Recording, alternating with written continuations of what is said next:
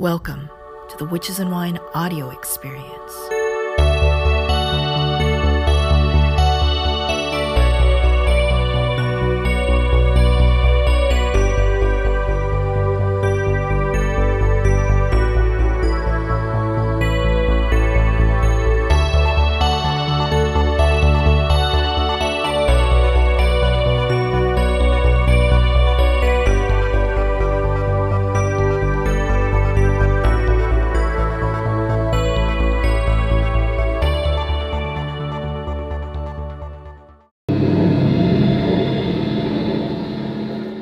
When was the last time you were in touch with the movement of your body?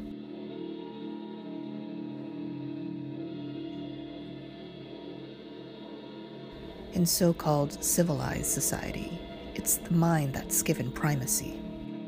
I think, therefore I am. The body is, at best, considered a type of machine, often objectified and exploited for the entertainment and profit of others. At its root, the sexual energy is not differentiated. Yeah. Right. It's just working through different bodies, so whatever your body is. Meet Alkistis Dimech and Peter Grey, the couple behind the independent occult press Scarlet Imprint. Besides publishing beautiful, collectible, talismanic books, they have also been writing essays about magic for the past decade. They've collected them in their anthology, The Brazen Vessel, which is out now. Babylon is sex. And I think it's very necessary for it to work absolutely uninhibitedly through the female body, but also through the male, because the male and the female together, like the male, the female energy when she's fully in bloom, controls the male energy.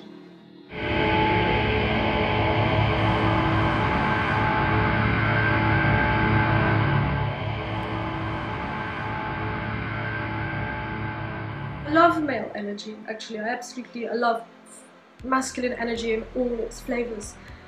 But for that to fully be, and not to be something which, like, just goes out of control and damages other people, men and women, the female energy has to be completely strong and unhindered. The body isn't just a vehicle to transport the mind or spirit. It's an integral, foundational aspect of magic. Without the body in movement, we are cut off from the most primal aspect of our magic.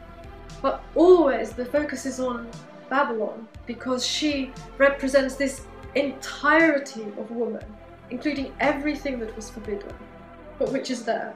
Get instant access to the complete two-hour conversation by becoming a member at patreon.com slash witches and wine.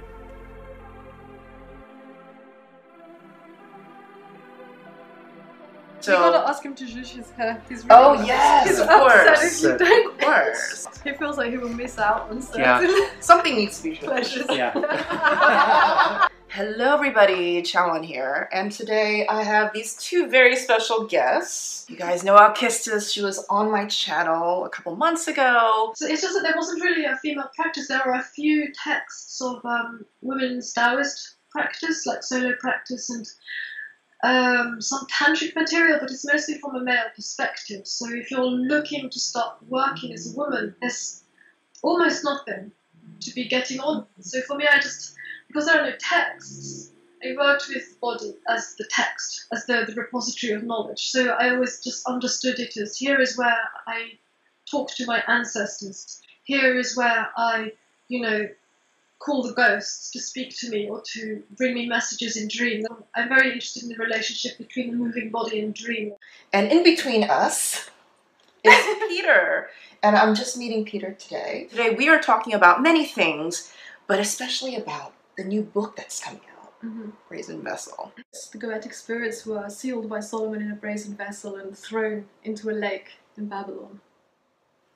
But it's also a brazen. A, a brazen vessel is a, gen, a general thing, like a, a, a vessel made of bronze, and so also the um, in Babylonian magic, the exorcists would use a, a big bronze drum, a brazen vessel, which they would use as like their primary exorcistic tool as well, as well as being a shameless woman. So it's all those things.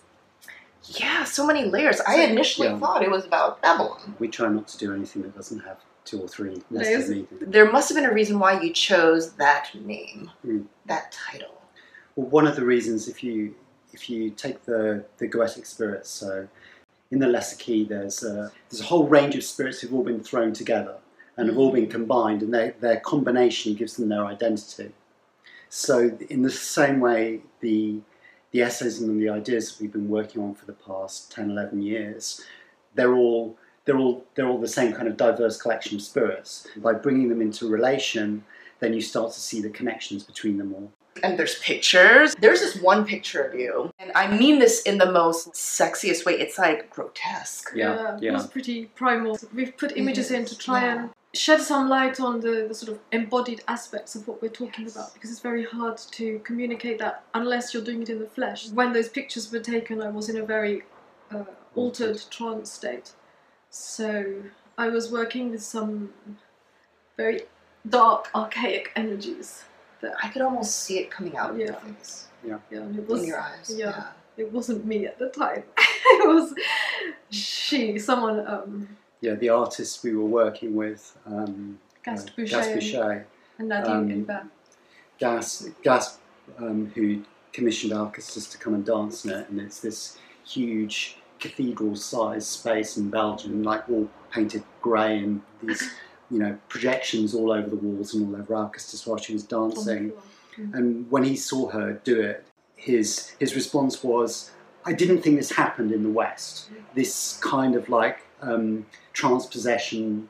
actually functioning like within like a, a Western magical context. He'd always assumed that it was something which context. Because the sacred in our culture, in the West, because it's so secular, the sacred has very limited spaces to exist and also a very limited understanding of what it is. And I feel very much that as a woman, there is no space really for women to have that relationship with that full bodied relationship with the sacred. Mm. And so I'm also looking for other spaces. Do can I can I make that connection and bring something through in a context of an art gallery? Can I do it in a at a conference? Can I do it on stage? Can I do it in like a an art or a performance context? Because it doesn't happen much in churches now. There's a this experience because I'm trying to connect to another energy, not to a Christian energy, but to an energy which I trace through the Whore of Babylon. So everything that was forbidden in woman and the divine feminine is represented by Babylon mm-hmm. for me. And so she is the mother of harlots and abominations. And all of these energies, which are very powerful and very rooted in sex. It's not what people were expecting at Gast's exhibition, that closing night, when I did that performance, because art galleries are usually much more you know, we're appreciating things. Mm. But um, he also works with Stephen O'Malley, who um, of Sunn.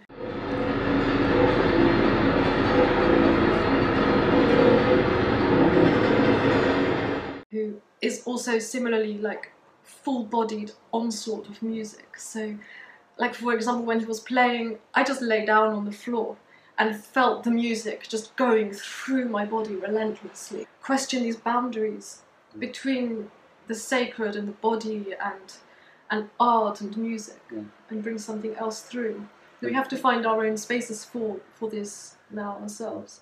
People generally culturally don't know how to read dance. It's like it's a new thing for them. I think the strange thing with dance is that people can often be, I don't understand dance, but dance is actually immediate. You mm. understand it with your physical response to it. It's our primary language. Mm. And it's the language that we inherited from animals. Animals dance. It's not like something we invented, it's something we became human already doing.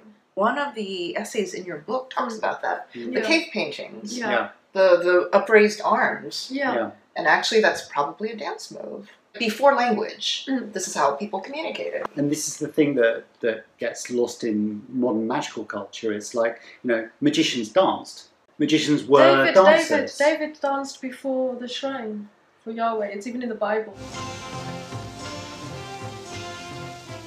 This is the word of the Lord of hosts. I took you from the pastures and from following the sheep to be prince over my people Israel. Then Christ danced, Jesus danced with his disciples in Gnostic Gospels. It describes him doing a circle dance with him in the middle mm-hmm. and his disciples circling around him, and it's exactly and anti-clockwise. It's exactly like the witches' dance. So when you see magicians like doing, you know, high ceremonial, mm-hmm. and they're doing their processions around the circle, or you're moving even in the circle, mm. this is this this contains dance. There is dance in magic, but it's kind of it's fallen out a little bit because yeah. maybe it's not taught. because because it's not taught because people are people are learning from books or people and people come from a culture where they don't move so mm. they they don't understand that that's part of it and I think a lot of people have these primal magical experiences when they're doing things like spending extended time like dancing by themselves. People always talk about this when they go to raves, when they go to like any yeah. sort of like EDM party. Yeah. That bass, and then you get into a trance. Yeah.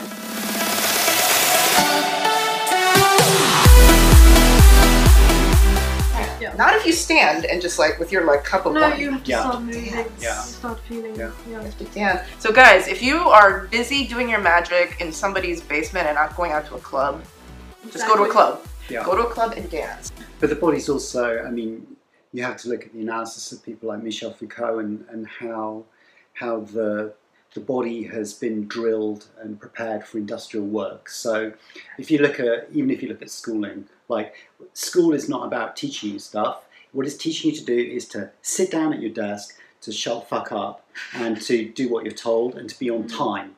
It's training you to be a right. factory worker. Right. And if you're trained to sit down all the time, then your body, you, you shrink into yourself. And so they, they retreat into the world of the phone. And so they retreat into this very small world with a forward shoulder and a slump posture. And the, the body just gradually shuts down. Not just that the sitting down is abrasive on the body and, and modern life is abrasive, but and that dance can heal that. If you, I, I was, I'm really obsessed with the Bahraini pearl divers and their music. And what they would work really hard out on the boats and diving for pearls and come back and work for like long time. And then when they came back they don't go home and rest. They dance and play music together. And they have a very physical dance where they're like huge jumping and they go into trance. Tunes produced by the different musical instrument talk to each other in a magical dialogue that exists nowhere else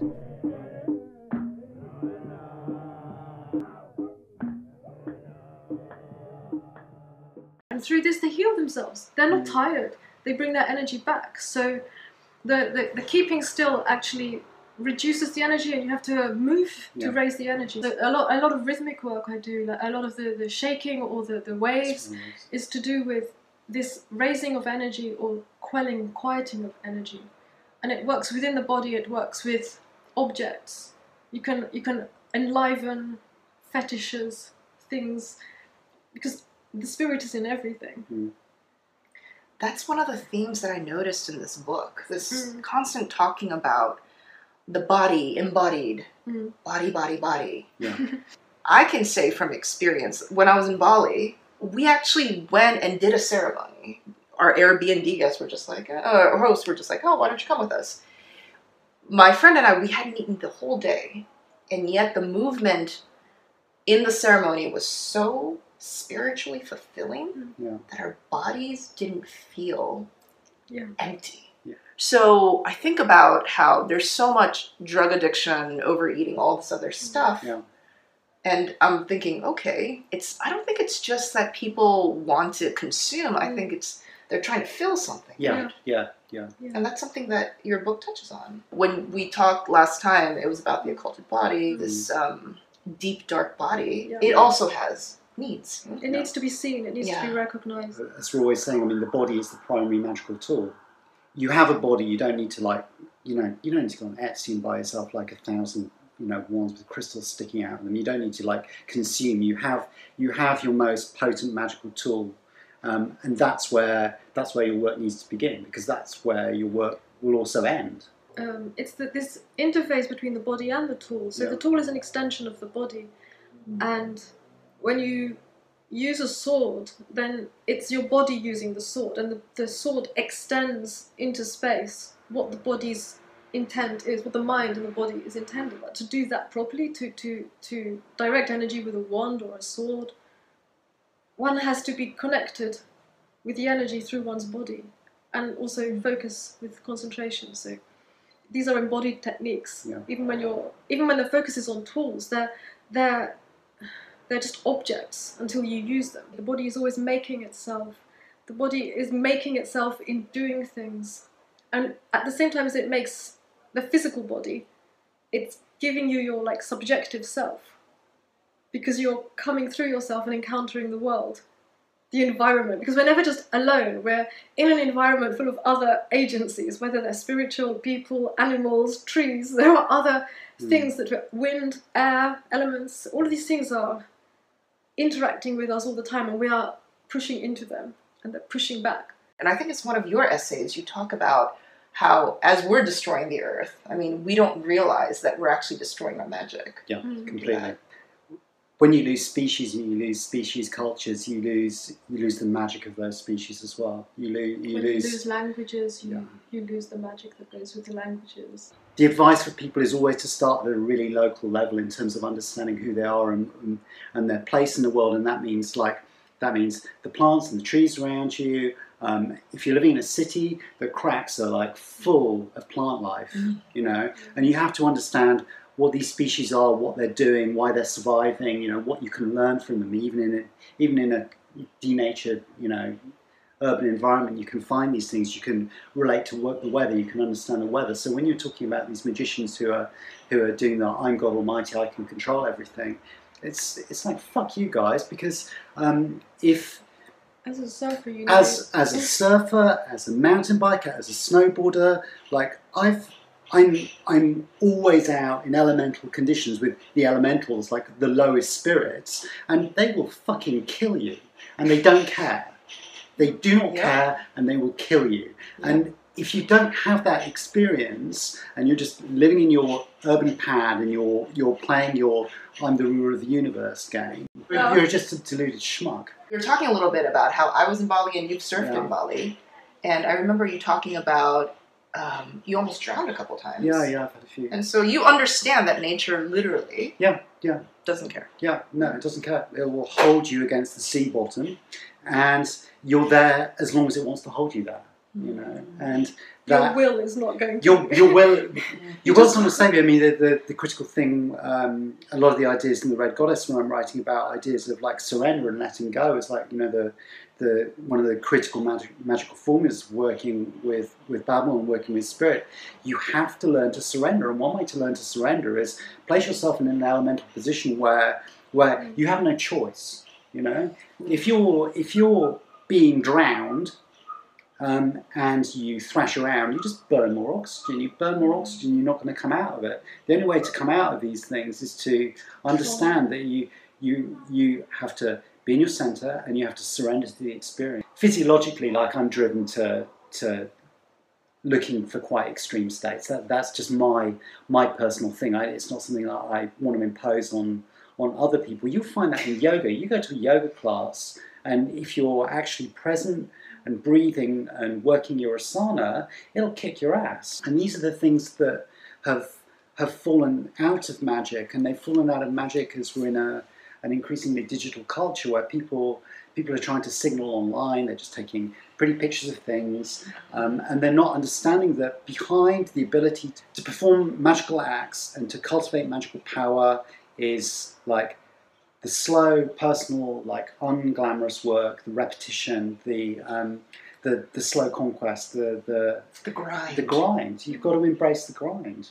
Mm. You know, and embracing the grind also means embracing the suck. It means it means you know, Sucking accepting that you suck at things, and that doesn't make a great Instagram picture. I think that's one of the blocks for a lot of my audience. They they want to learn more about magic, but first it's hmm. intimidating. Yeah. Secondly, when they try to get help, it's sort of like everybody's like, you don't know this already? You come to magic and there's a really high bar to entry in terms of the, the amount the amount of books you're meant to have read. Yeah. Um, mm-hmm. everyone presents as a, everyone presents as an expert. So the big joke in publishing is that if you want to sell a book, you call it advanced black magic. If you if you don't want to sell a book, you say you say a beginner's basic guide to because everyone wants to jump immediately to the, the higher level, um, and no one no one wants to come forward and say, I'm a beginner, I'm a neophyte, because all of these jumped up idiots on the internet are presenting themselves as already experts. I think because of the difficult how to prove if your magic is working. Mm-hmm. So people have to present success all the time or that they don't fail. I don't know, something like that. It's quite subjective magic. You know, the fashion is for people to to frame their magic in terms of how authentic it is, how how close, for example, it is to you know the operating procedure of a particular grimoire. Everyone's magic is different. Everyone comes. Everyone. Everyone is on their own personal journey. There are points of similarity and there are huge points of difference. And one of the reasons that we wanted to put out um, put out Brazen is to also to show process, to show that over this ten year period, our ideas have shifted and changed. Now, ideas evolved. will continue yeah. to evolve and change, rather than the idea that that you know this is the finished product at this point. No, it's process. It's always process, and a, a, regular practice in a diary is like the classical way to do that, rather than the number of likes you get for a post. That doesn't mean that I criticise people who've grown up on the internet and are trying to find who they are and are trying to learn who they are by putting things up on the internet or connect with other people. That's really valuable you know, the find the other stage of magic is really useful as well. I think what you're saying about this uh, beginner's mind and empty state is really important because what I find a lot is that most people I engage with are always at least half full. They've taken so much in that this continual like returning to the beginner's mind of emptying yourself of of um, challenging your own ideas, things that you've become comfortable in, so yeah. finding finding states where you challenge your own comfort, where you, you question things, where you, you empty yourself periodically so that you can and this is very part of meditation, just sort of the, the quieting of the mind, but just in terms of so that you can receive from people and also so that you can discern what you're receiving. Because I think when you get hyperstimulated, this is the same with eating. If you're hyperstimulated by lots of different flavors, you keep keep eating. And the same with um, social media and all of the sort of the signals that people are putting out and saying like learn from me and I've got this and uh, come to me it's you can take from everything and end up never really fusing it into your own body like actually embodying what you need and taking what you need from it. Because in magic it's it's really hard to discern the good from the bad. I mean you have to be centered in yourself so you can be discerning I think discernment Bingo. is also a very, yeah. a very feminine skill. Mm. So as well, Western magic has this completely distorted idea about what femininity is, mm. and the idea of being receptive is seen to be passive. It's seen to be negative. Like you're not active, you're passive. Whereas you know the real thing is in like the active male. It, right. You're just taking yeah. it right, but actually being receptive is being discerning. Yeah. Discernment is, is critical, and I think this is critical in like working with Babylon and Babylon magic because mm-hmm. to have this ability to receive is, is so. I work a lot with the trance state, and so to receive the spirit, one has to empty oneself. It's very much like the, the Greek concept of kenosis. So the, the spirit comes into you because you're empty. So you find a state of emptiness, and I use physical techniques for this very, very important to have that openness in order for the divine, the sacred, the spirit to manifest in the world, to come through the body, because it's invisible otherwise. This is part of the occulted body. Is the, so much is invisible, but how we see it is through the body. We see the invisible through the body. And that's the other reason that we wanted to put the, all the images of Alkistis dancing in the book, because magic in Western tradition tends to be so text based that um, the the physical aspects of practice get get get ignored. They get treated as if they're something like incidental because mm. largely because like moribund like male magicians don't do it. we're we're embodied all the time. It's just that it's invisible to us, or it's an inconvenience, or mm. it's pain. Yeah. So people put it aside and don't recognize that this is the primary tool. This is the this is the first thing. A lot of people do magic, especially when you're starting out to feel good. Mm. Mm. Magic, real magic, can be terrifying, mm. chaotic. I think we say this in the, the preface. There are two things that drive magic: need and desire. Mm. So, like the desire for knowledge, the desire for something, and need. And I think that's really the only criteria I could describe that is behind what, what magic is. Knowing what those things are, recognizing them, then confronting them or finding them. One of the things that's interesting about this book is that it's between the two of you. Like these articles came out through a Yeah. collaboration Mm. uh, between the two of you, like in a partnership that's professional, romantic, spiritual, magical. And that's kind of like goals, right? Hashtag goals. To find to find a partner who supports you in all those ways. Mm. And I think and especially also washing up. He had been introduced by a mutual friend, and like he's a magician and a, and a, a ninjutsu. What what what he was doing ninjutsu. So I was just like, oh, okay, someone I can have fun with, and then throw away. Like, what is this magic thing? so, so I just spent all the time sort of provoking you and testing you. I was like just endlessly shit testing you. Ah, I do that too to see what the guy will do. And yeah. and when she was testing you, like what did you do? I'm I'm fine with these kind of high pressure situations. My body knew, but my mind was completely resistant to it. My heart was very closed at the time because I'd been hurt, I'd been through difficult relationship. Um, I was dealing with a lot of mistrust of people, um, and I had huge issues. I just never. And I, and I think also, I mean, because you've had disclosure on this before, because Alkistis is bipolar, um, it's it's been. I don't like the word It's- bipolar. I know it's it's, it's, It's but a- simply because it's a term that people understand. Yeah. You know, it's taken quite a process to to find ways to support her through her through My her creative process and being, because her, en- her energy her energy goes up and down a lot. You know, which means that which, Sometimes I'm a dancer, but sometimes I literally can't move. Sometimes Peter Mm. takes me for a walk and he's holding me, like he's literally supporting me, and I'm taking steps like this. This is what people don't see, and I don't like talk about it. And- Peter's been incredibly supportive of that and enabled me to actually be productive and creative. You know, I think it's also helpful to share that because people Yeah, people often perfect. think, oh, you know, Alcast is thin, she's pretty, obviously she's got everything. You know, life mm. must be easy, everything must be okay, and it's, mm-hmm. No, it, you know, you can still not. get stuff done. You can still be productive in the world. You can still like no matter what. It's it's important to know that even if it just means you do one small thing a day, but it's that kind of Chinese energy thing. There's like one sheet of paper, another sheet of paper, another sheet of paper, and eventually becomes something. Yeah. But people, People who are drawn to magic, people are drawn to they magic and persist with magic. They generally they have these things that they need to work on, that they have to work on and find in themselves. And sometimes that can get lost in the in the posturing or the book collecting or the you know or the or, you know all the signaling.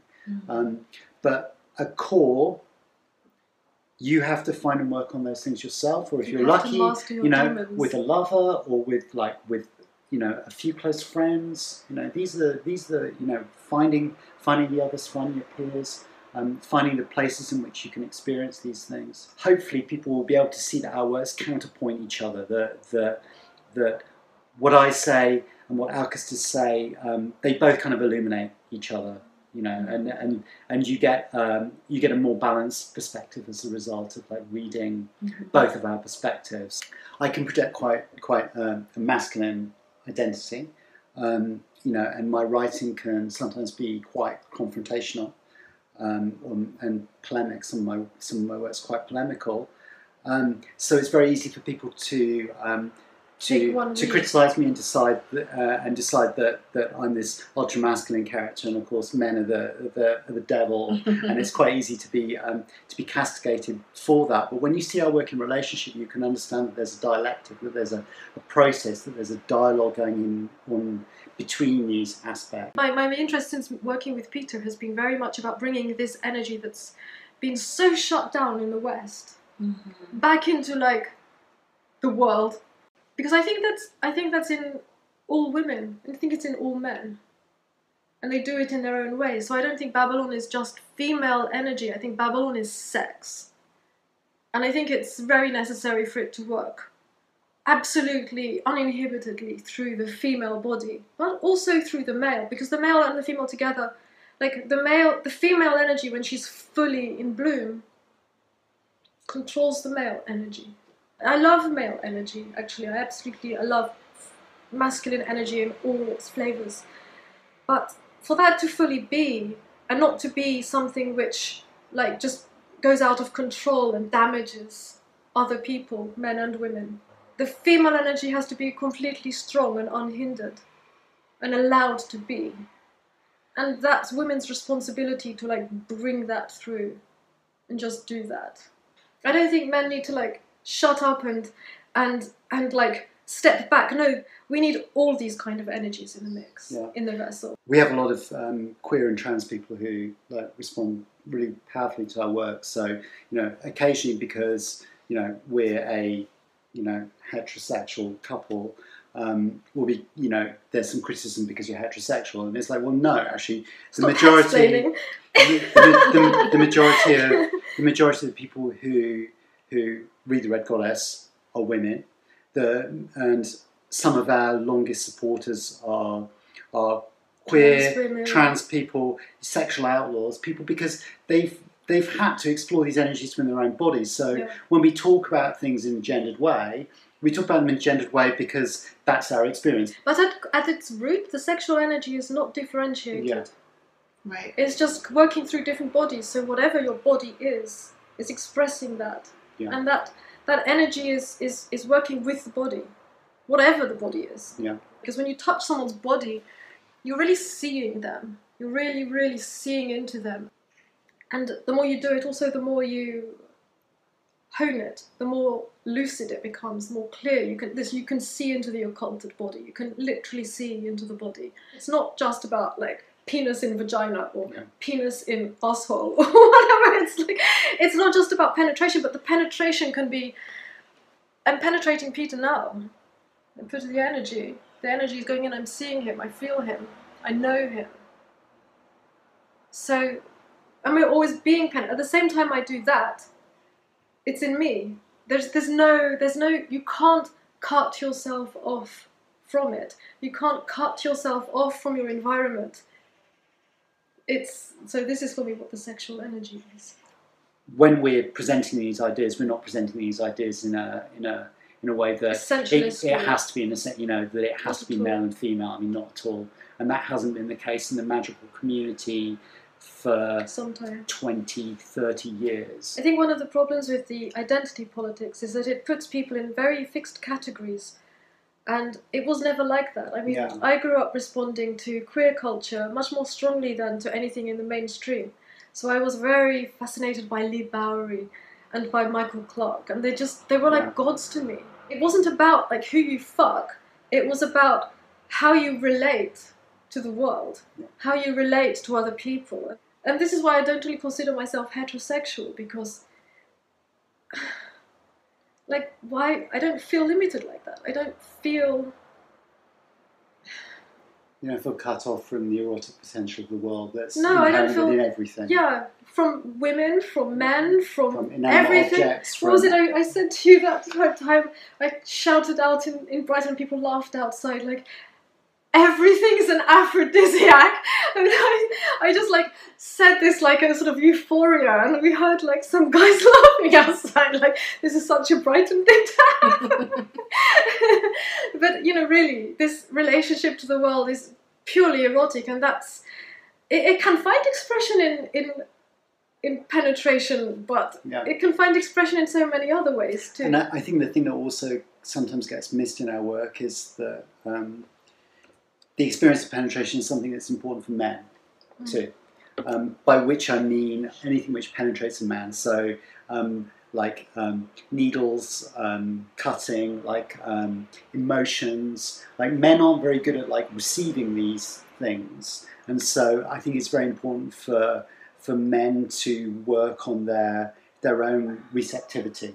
You know, Touch. doesn't touch. You know, doesn't No, mean you have to be fucked in the ass it. with a strap on. It means that it means that that men have to also find the ability to listen with their bodies and to and and to to find that feminine energy within them and to work with feminine energy in that way that that receptive that, listening. that receptivity and that listening which is which is one of the things that tends to get blunted out of the male experience the the way that some women try to some feminist ideology has tried to uh, find a space for itself beyond what it considers to be a masculine language, which I don't consider language to be masculine. Language arose because of, because of culture, which came out of menstrual blood.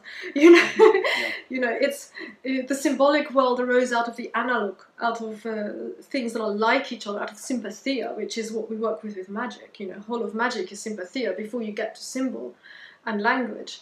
So language is also based in this analog and in this likeness and sympathia, and that's ultimately rooted in women's culture that comes out of their menstruation. So I'm not ceding language to men. I'm having language as well. Thank you. yeah, yeah. But I find a lot of the, the, the, feminine ideology, feminist ideology, to be too um, languaged without being recognizing what bodies do.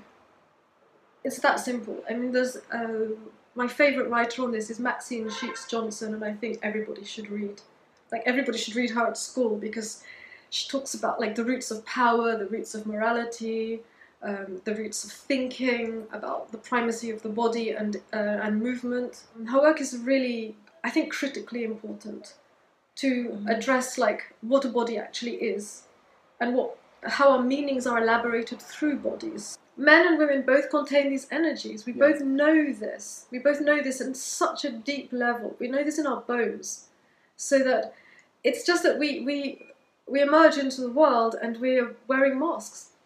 You know, there is there is performativity. We are always performing, but that doesn't that doesn't mean there isn't a real body underneath it. So, like for example, some of the influence of Judith Butler's ideas on like the sort of modern ideas of who oh we're just there's no such thing as sex we're we're just performing it's like yes, we are just performing. We're all performing all of the time, and we can perform in anyways, mm. in, in, a, in a complete myriad of ways. But underneath that performance is a body that's performing. The beauty of culture is that we can choose to perform as we wish. We can choose what face to give to the world. Hmm. And magic is magic's clearly like one of those spaces that yes. people engage in performativity, you know, and people engage in taking on these different identities and taking on, in theory, being able to take on um, different spirits, being able to be possessed and work through different forces. I mean, this is an amazing, it's an amazingly powerful cultural tool for us to, to gain that degree of plasticity and that sense of interrelation to everything in the world, to stop seeing ourselves as, as absolutely isolated individuals, which is one of the mistakes that I see male magicians in particular making, um, in that they, they see themselves as this as this sealed unit from which they're controlling the world, and that isn't the case. The experience is that everything is constantly interpenetrated. We're constantly trafficking with entities. We're constantly like being taken over by things. We're constantly flowing through things. And to be a magician means that you should be able to become formless. It should be able to you should be able to flow. You should be able to like move between these states and discriminate and understand when when things are, are coming through you, and then to be able to become an active player in the game. But always the focus is on Babylon because she represents this entirety of woman, including everything that was forbidden, but which is there. And so I felt that if I went and explored her mysteries through my body, which is the only, there is no text so that's why my work has been exclusively with the body. Text written by a man that there's too many problems with. It's structurally wrong. It's structurally wrong at the very core. Mm. So the only way I could find it out was to go into my body, to find Babylon in my body. Through so like I was talking to you before, like using the body as a text, not a book, the body, and reading my body. And that's I think the the again the main message that I received from Brazen Vessel mm. was about that body, body, body, mm. and about the feminine modes of magic that are yet to be yeah. talked about, discovered, mm. transmitted. I would hope that it would be picked up and read in that way. I mean, I'm not. I don't want people to. I mean, we try to be very careful in our work, um, never to tell people what to do, never to say that this is the only way, or you must do this, or you must be like us. I, th- I think we really want people to to to see the process that we're yeah. going through and to be able to read themselves into it and find their own their own method of practicing. We don't want to just talk to people who are interested in working with with Babylon in this like highly sexualized way. That's just something that's specific to us. It's not something that we want to like impose upon other people in the world. Everyone's got to find their own path. But we want to be able to show this process and show show this this um, this discourse between you know a male and a and a female body and how we're finding our way through this so that people can find their own inspiration people can people can find the confidence to discover the magic within their own bodies within their own path and understand that they they also have this process to go through and to know. find their own ways to language it yeah. however that is you know it doesn't have to even be through words but yeah even through words i don't think women i think women need to to speak more and to talk more and to write more and communicate mm-hmm. but it doesn't have to be like that it doesn't have to be based in language of like words music it kind of cuts through the the, mm. the cerebral aspects of language yeah and it gets right to the visceral sense maybe yeah. to the occulted body mm. the occulted ear absolutely maybe. absolutely yeah. yeah so okay the question would be if you had to choose three songs that represent Brazen Vessel, what would they be? Children of God by Swans.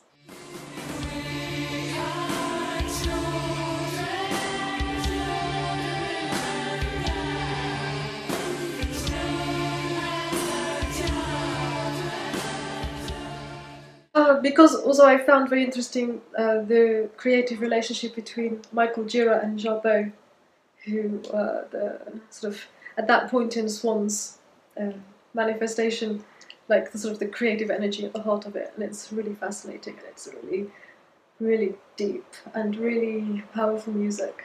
What about the second song? Um, anything by Muslimgauze. This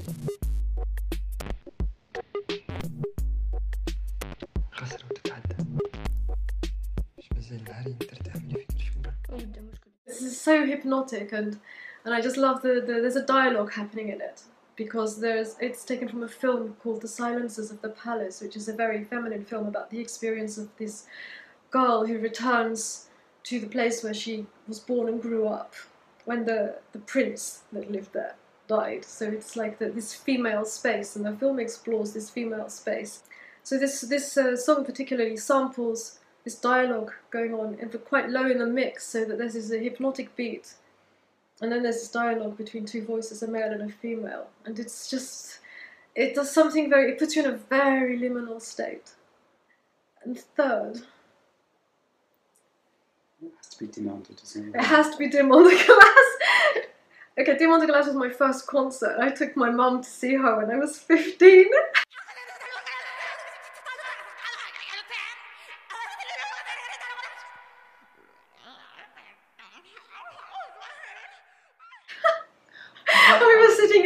front row in front of like the the speaker. And she came on and she's just like she owned the stage from the moment she stepped on it. And she basically established for me at that age that when I needed someone in my life in my in my knowledge like just to know existed in the world and she walked on stage it was like that's her. I can also be who I am in the world. She has absolutely she's just a force of nature. Mm. A force of nature. That's our easy listening kind of. Yeah. and guys, I will definitely list down below uh, the link to Brazen Vessel. Of course, they run Scarlet Imprint, which is an incredible uh, magic publishing house. And what's great is that they do these like uh, limited edition, like hardcovers that are talismanic, the, the actual books. But then, for those of us who are just starting out in magic, maybe, you know, you're still, you know, living at home and you don't have a lot of money, they also do paperback. And we have digital editions. And digital, and digital as well.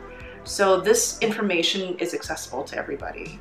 And again, like the book, it is a collection of essays from a 10 year period. Yeah about as long as you guys have been together. Pretty much, yeah. yeah. That's so sweet. guys, thank you so well, much. Thank you. thank you, too. Thank you. Yeah.